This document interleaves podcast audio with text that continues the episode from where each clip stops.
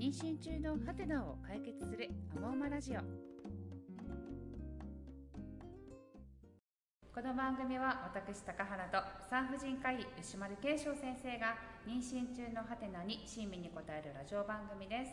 今回のテーマは妊娠後期から出産までの胎動の感じ方です。石丸先生まず胎動を感じ始めた56ヶ月の時期から7ヶ月8ヶ月の時期はどんなふうに変わるんですか？そうですね。やはり赤ちゃんの成長とともにですね、ええ、動きを活発にもう本当に元気いっぱいだというふうにねどんどんどんどん強く感じるようになっていくと思いますね、えー、すごい。そんなに活発に動くんですね、はい、なんかよくあのお腹蹴った時に、うん、思って足の跡が出てくるとか、はい、ありますよ。こんなこの時期ですか？そうですね。あの脂肪が薄い人。いわゆる安産な人は、えー、あのそれが見ていてもボコンボコンって見えますね。ええ。ーはい、すごい、はい、私ないんですその時期。あの痛くて眠れないという人もいらっしゃいますよ。うわ、うん、で赤ちゃんはそのバイオリズムがまだ確定していませんのでね、はい、子宮の中は光が全くありません。見えません、ん、昼と夜の区別がついてないみたいなですね、え。ー、夜と昼が逆転している赤ちゃんもいるんですよね。お母さんが寝る時間になると活発に動いて蹴って蹴って 夜に眠れないんですというおっしゃるお母さんもいらっしゃいます、はい、そうなんですね、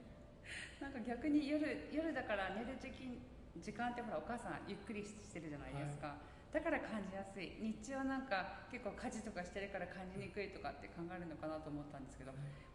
赤ちゃんが逆転してるっていうこともあるんですね。ですね。面白いですね、元気な胎動っていうのを映像とかで見た時に、ね、やっぱりこんなに元気だったらママは嬉しいんだけど動きが激しいと大変ですよね。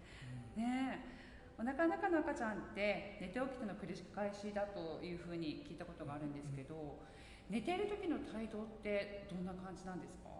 そうですね。やっぱり大人と一緒で寝ている時はゆっくりだから、うん、まあ、寝返りとかいう感じで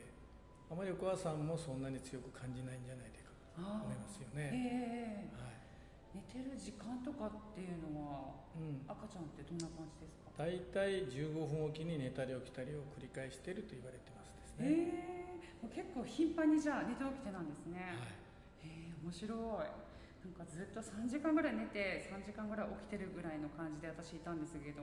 15分はびっくりしました。なんか違う話にはなるんですがママが話しかけながら触るとそれに赤ちゃんは喜んで反応して蹴ってくれるとかって言うんだけどでも実際パパが お腹を蹴りながら話しかけても赤ちゃんの反応がなかったりしてなんかパパいじけてしまったとかっていう話だったりあとはあのうちのアモマの東郷なんですけど妊娠中にあの炊事場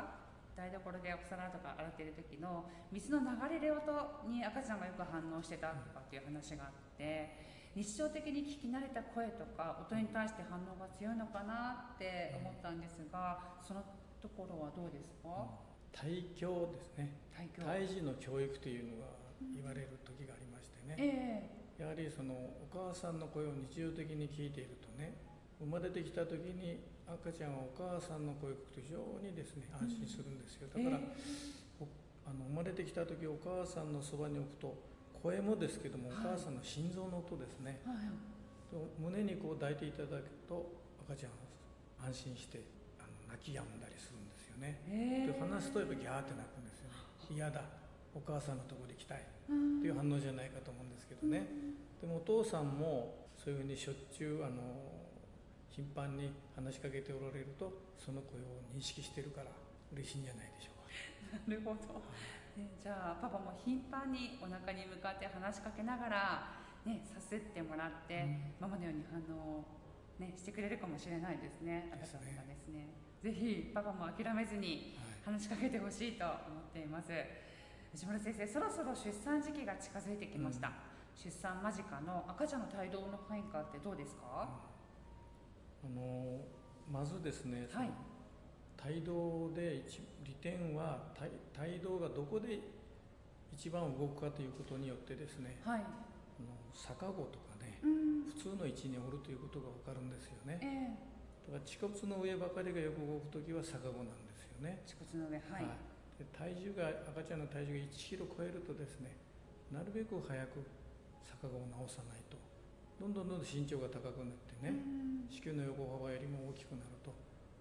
横になれないので上下に回転しなくなるんですよね、はいはい、だから衛星で上がよく動いている時は逆子じゃないので安心ですよね。それからお産が近くなるとですね骨盤の骨盤にあの赤ちゃんの頭がこう掴まれますので。ああかってはまるってことですね、はい、そうですね。人間は頭をつかまれるとですねあまり動けないんですよ、え。ー、考えてみてもですね、はい、だから体動が少なくなってくるんですよね。だから体動が少なくなるということは、出産が近くなるということで、それが早産だと困るんですけども、あの海好きになってそういうようなことが起こるとあ私のお産はうまくいくんだなというふうに考えていいんじゃないでしょうか、ね、えー、なんかすごく安心しましたねそうですね。やっぱり出産が近づいてくると胎動が、まあ、あるか少ないかその時期になってみないとわからないと思うんですけども、うん、胎動を少しでも感じていたら安心だと思うし、うん、もし回数が少なくなっても動いていることが分かったら安心だということですね、うん、10回胎動カウンというのがあるんですよね、はい、10回赤ちゃんの動きを感じるまでに何分かかるかって。え。ー、はい、10回30分以内に10回動いてくれればいいんですよ、はい、元気だということですよね、はい、それは1日1回でいいんです。眠っている時まで測ってもあまり動きませんのでね。1日1回10回体動カウントをして赤ちゃんが30分以内に動いてくれれば非常に元気。少なくとも1時間以内には動いてほしいんですよね。それを1日1回妊娠34週を過ぎたらしていただくように推奨されてますですね。30分から1時間の間で10回体動を感じることができればお子さんが元気ですね。うん、ですね。はい、ぜひぜひあの今体動を感じられている方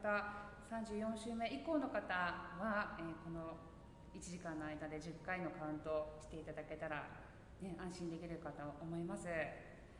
はい、では、えー、今回は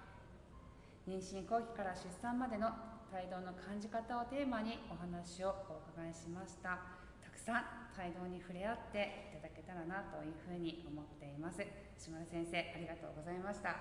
いどうも。